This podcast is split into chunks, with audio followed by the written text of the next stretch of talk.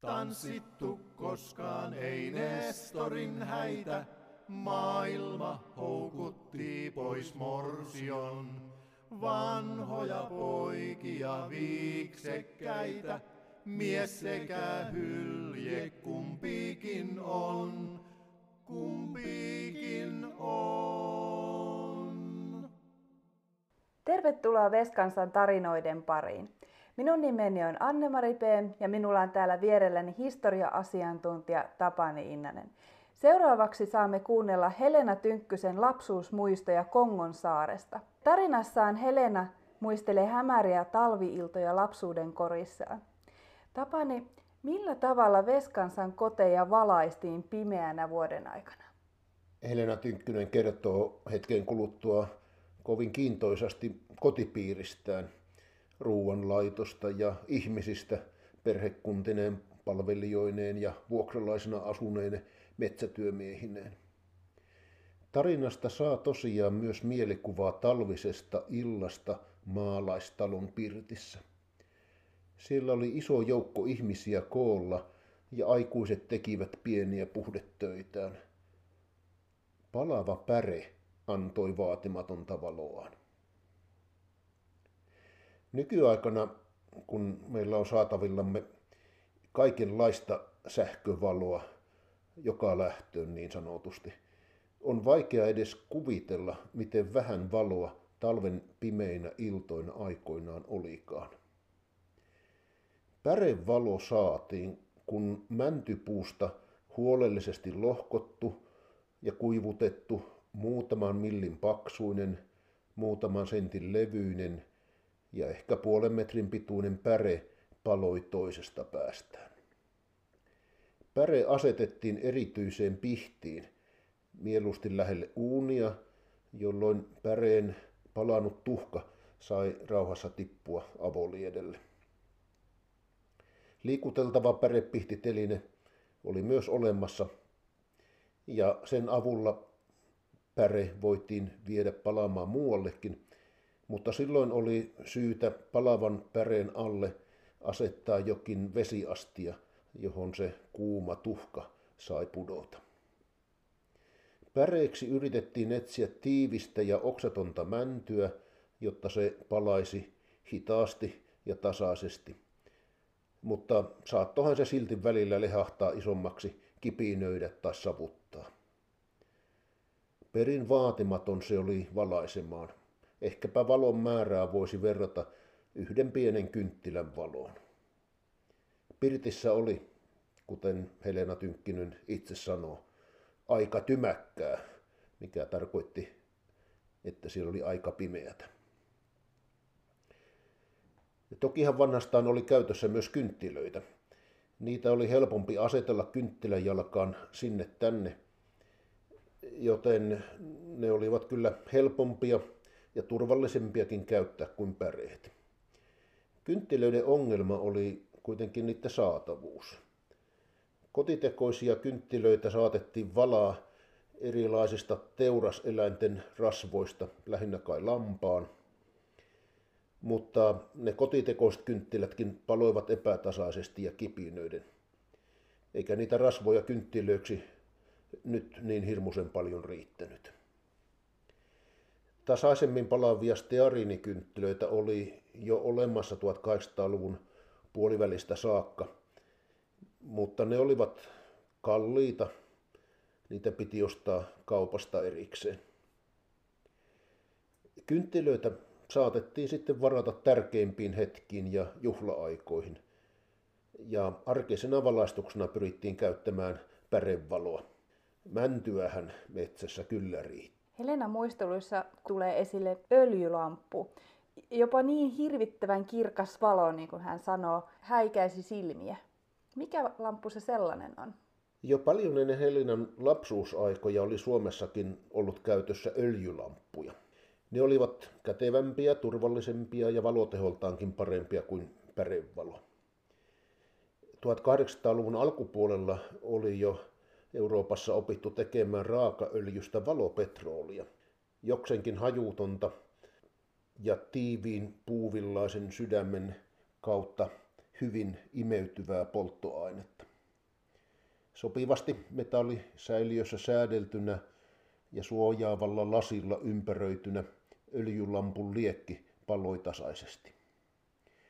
Öljylampu tarjosi miellyttävän lämpimän valon, joskaan ei sekään kovin tehokas ollut.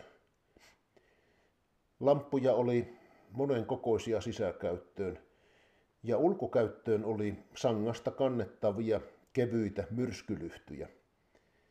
Ja näitä oli kyllä Suomessakin käytössä jo 1800-luvun lopulta lähtien. Silti oli ainakin yksi hyvä syy siihen, että Helena Tynkkysenkin lapsuudessa käytettiin vielä pärevaloa. Nimittäin toisen maailmansodan aikana öljytuotteista oli Suomessa pula.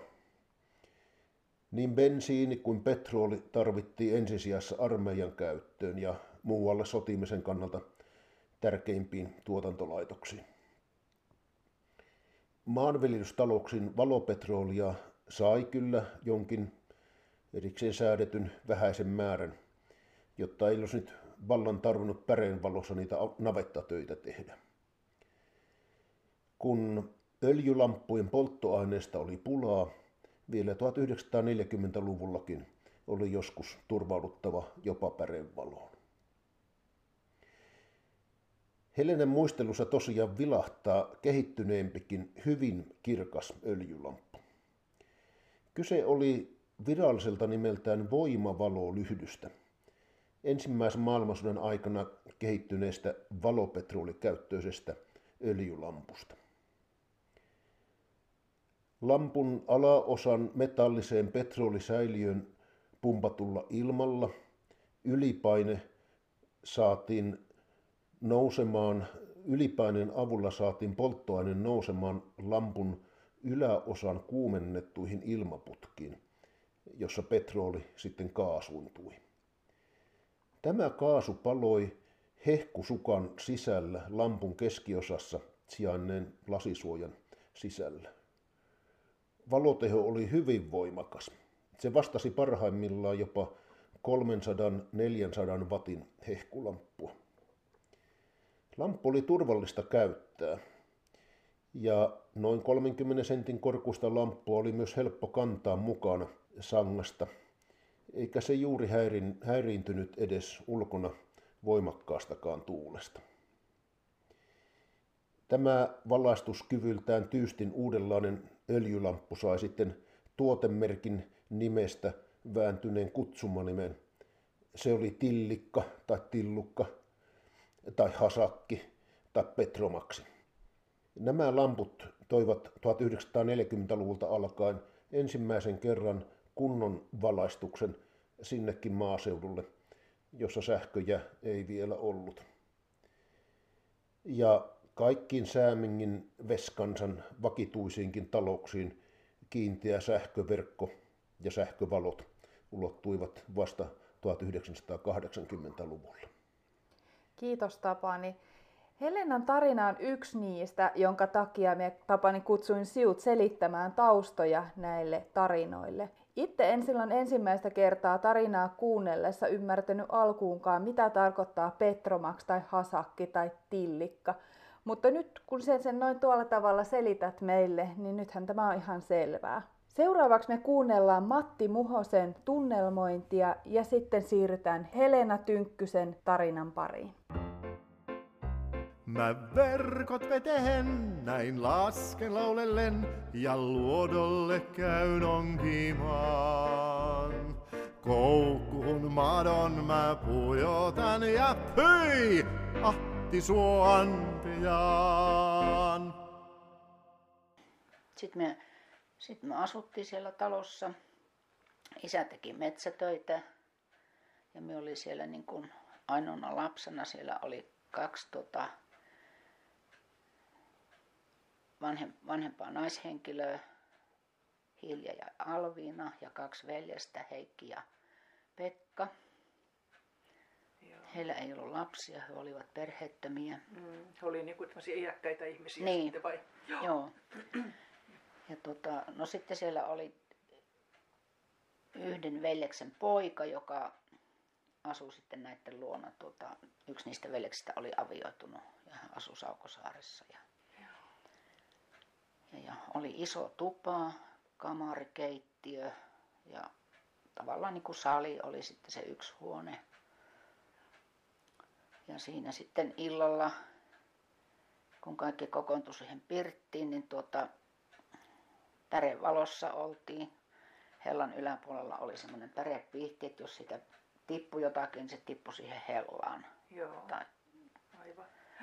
ja tuota, siinä oli sitten kaksi palvelijaa, oli siinä naisväki kehräs, neulo ja tekivät käsitöitä. Miehet teki puhdetöitä, kuka mitäkin. Isä esimerkiksi hoiti sahan ja kirveen kuntoa aina Joo. ja tuota, tämmöistä. Ja sitten tämä Pekkasetä oli semmoinen, joka kiskoi ne päreet. Siihen piti olla tietynlainen puu, mä, tuo mänty, mistä se kiskottiin. Ne, ne päret kiskottiin männystä. Niin. Okei, okay, joo.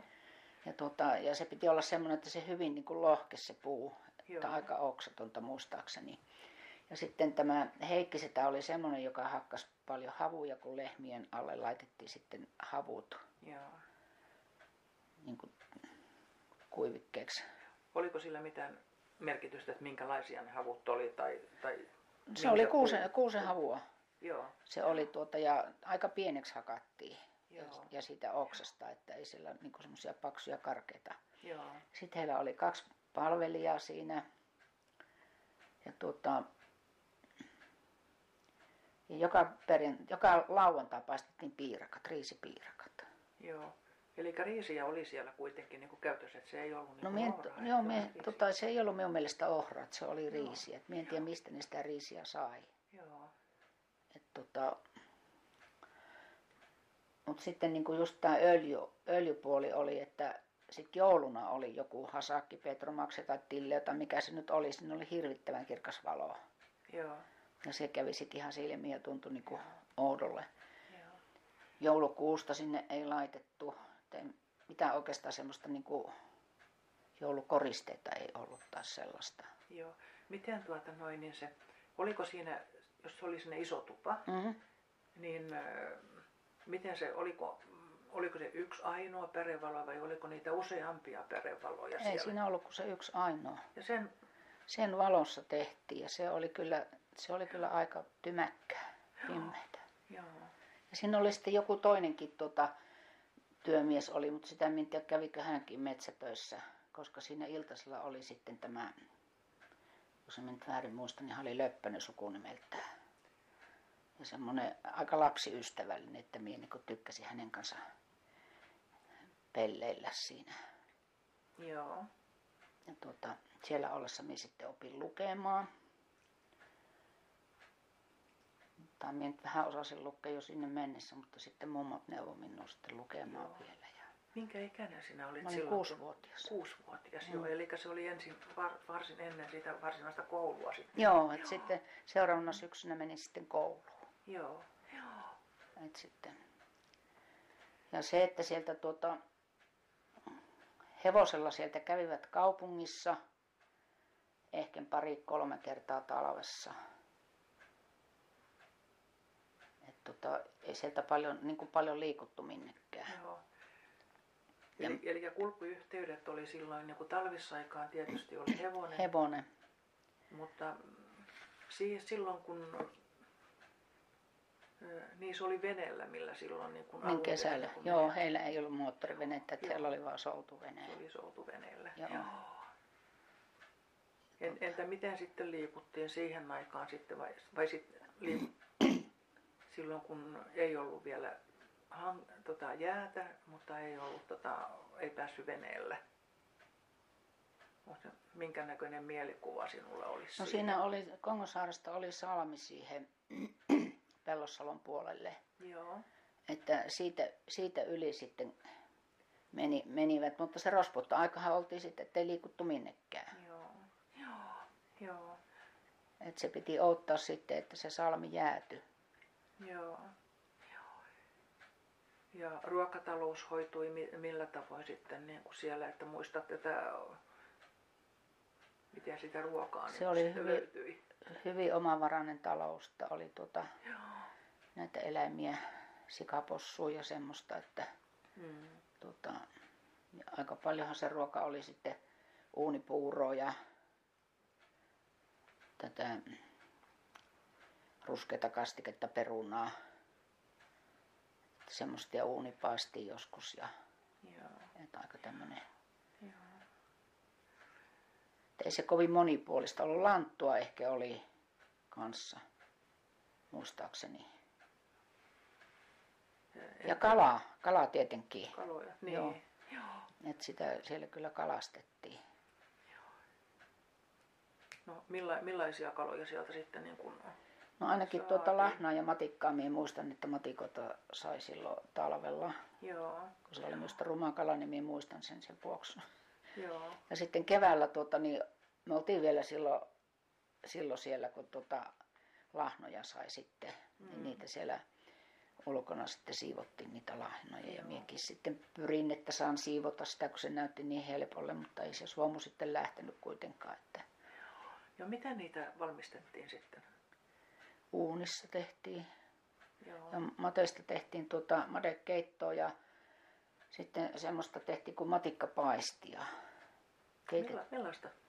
matikkapaistia. Tuota, kun minä nyt muistaisin, miten se tehtiin, mutta joka tapauksessa perunat keitettiin, ku- kuoritut perunat ja sitten ne matikat jotenkin kypsennettiin palasina ja ne pantiin sitten siihen niiden perunoiden joukkoon. Mm. Mutta sitä minä en muista, että käytettiinkö siinä matikoiden kypsentämisessä lihaa, siis tätä silavaa. Niin, niin. Että se, on, se on mulla jäänyt niin kuin. Tämmöisiä oli ne ruokapuolet. Millaisia mausteita yleensä ottaen? Siellä ollut, Käytettiin. ei ollut kuin suolaa. En minä ainakaan muista, että olisi mitään muuta ollut kuin suolaa. Joo. Entä, entä sitten ö, juureksia tai jotain? No se, se mulla on niinku semmoinen muistikuva, että lanttua olisi ollut, mutta en minä muista, että olisi ollut porkkanaa tai sellaista. Joo. Joo. Joo. Ja sitten tota, papurokkaa. Ahaa. Mil- Millaisia, siis ö, herneitä vai oikein, Ei kun oikein papuja. papuja? papuja. Jonkunnäköinen papurokka oli. Ja sitten tuota, semmoinen, semmoista tekivät sitten, että lampaasuoleen tehtiin makkaraa, Mm. kun lammas oli teurastettu. Ja se suoli pantiin ensin päistä kiinni mm. tiukasti ja sitten se pestiin hirmu hyvin, Mm. kaltattiin. Ja sitten tuota toinen pää, toinen pää avattiin ja sitten tää, täältä ruvettiin työntämään sitä täytettä sisään ja ne papanat putos sinne rikkalapiolle toisesta päästä. Mm. Se tehtiin sillä tavalla ja se oli minusta niin ällön näköistä, että tämä tyttö ei syönyt sitä makkaraa. Siis kerrotko vielä uudestaan? Nyt mun, siis ne papanat, siis lam, ei, Niin lampaan suoli pantiin ensin molemmista päästä kiinni ja pestiin huolellisesti. Sitten toinen pää avattiin ja siihen otettiin rikkalapio. joo, Ja sitten täältä ruvettiin työttämään täytettä ja ne papanat tuli sieltä toisesta päästä rikkalapiolle. Ja sitten kun se oli täytetty, se pantiin kiinni ja sitten pestiin se ulkopuoli. Ö, Eikö tuo kuulosta aika ihmeelliselle? On, kun pestynkin suoleen vielä, niin sieltä tuli papanoita siltiinkin. Niin kuin ei sitä, ei sitä pesty kuin päältä päin. Oh, just joo. Niin. Joo. Se oli täynnä papanoita, kun se pestiin päältä päin. Joo, ja sitä, juu, juu. Ja sitten Juu. toinen pää auki ja sitten kun sitä täytettiin, niin nehän tuli sieltä sitten. Niin, just joo. Joo. Joo. joo. Eli sitten kun papanoiden tulo niin kun Loppu. loppui, niin sitten katsottiin, että siellä on nyt se täyte ja sitten pistettiin toinen se suolenpää kiinni. Niin, niin, ja sitten pestiin. Ja sitten ö, ne mm, kypsennettiin. Kypsennettiin. Muistaakseni keitettiin ja pantiin uuniin sitten. Joo, Niin se oli, se oli semmoinen erikoinen makkaran tekotapa, että jäi kyllä mieleen. joo, ja nämä oli niin kuin lampaan. Lampaasuolta nimenomaan. Joo. Joo. Millaista täytettä siinä sitten oli? No kyllä se joku semmoinen jauhotäyte oli. Joo, Et, tota, en mie sitä täytettä kyllä niin tarkkaan muista. joo että, ei ollut semmoinen, niin kuin teurastusaikaan, että lihatäytteitä tai jotain no tällaista. teurastusaikahan se oli, kun se lammas teurastettiin, niin sehän tehtiin silloin siihen Niin, tuore. joo, joo. Mutta en, en muista, että tota, kun ei siellä varmasti ollut mitään tämmöistä lihamyllyä eikä sellaista, Niin. että Joo. Joo. Mit, mi, millaisessa muodossa lam, lam, lammasta syötiin sitten? No tietysti varmaan tehtiin lammaskaali silloin syksyllä ja tuota, todennäköisesti sitten paistina, mutta ainakin lammaskaalina. Joo. Joo. Na na na na na na